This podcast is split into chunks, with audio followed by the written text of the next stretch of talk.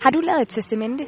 Nej, det skal jeg ærligt indrømme, at det, det har jeg ikke. Det har jeg ikke, nej. Nej, det har jeg ikke. Hvorfor?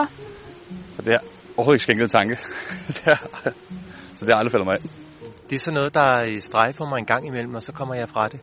Ligesom spørgsmålet om, hvorvidt man skulle være måske organdonor, den slags spørgsmål. Vi burde have et, for vi har to børn, så vi burde faktisk have et. Jeg har tre børn, som skal arve mig, og så, så går jeg ud fra det. Det går helt automatisk.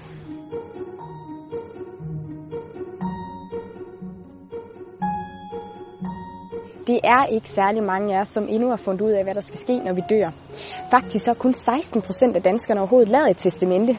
Men hvem behøver egentlig et testamente? Det vil jeg finde ud af i dag.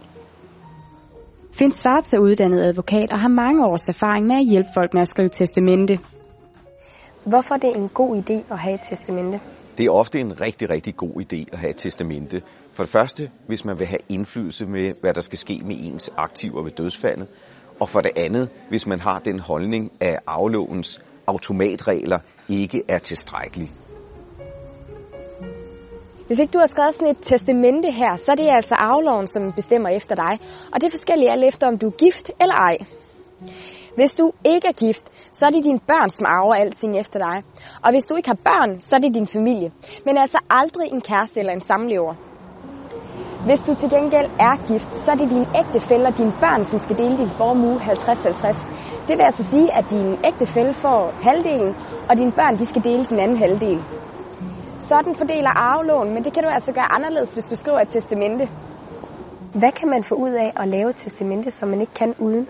Kort sagt kan man sige, at man kan få to væsentlige ting. Man kan få indflydelse i forhold til aflovens automatregler, og man kan have muligheden for at begrænse i forhold til de samme regler. Men hvem er et testamente egentlig nødvendigt for? Det frække svar er alle, men det er navnlig tre grupper. Det er for det første øh, ægteparet med fælles børn. Der er for det andet ægteparet med egne og fælles børn. Og der er for det tredje den enlige, som har nogle særlige ønsker, for eksempel en organisation eller en sød kusine eller fætter. En undersøgelse viser, at knap halvdelen af dem, som ikke har noget testamente, mener, at de er godt nok sikret igennem ægteskabet. Mine forældre de øh, mener jo heller ikke, at de behøver et testamente, fordi at de er gift. Og det er der også rigtig mange andre, der tror, behøver man et testamente, hvis man er gift? Desværre er der rigtig mange, der har den misforståelse, som, som du giver udtryk for. Det er sådan, at hvis man forestiller sig et ægtepar i 40'erne, 50'erne, 60'erne, øh, hvor, den, hvor den første ægtefælle afgår ved døden, så vil det være sådan efter aflovens almindelige system, at så skal den længstlevende ægtefælle udrede en relativt stor del, og derfor kan det være svært at fastholde sin livssituation. Det er derfor, det er så væsentligt, at man skal oprette et testamente, også selvom man er gift.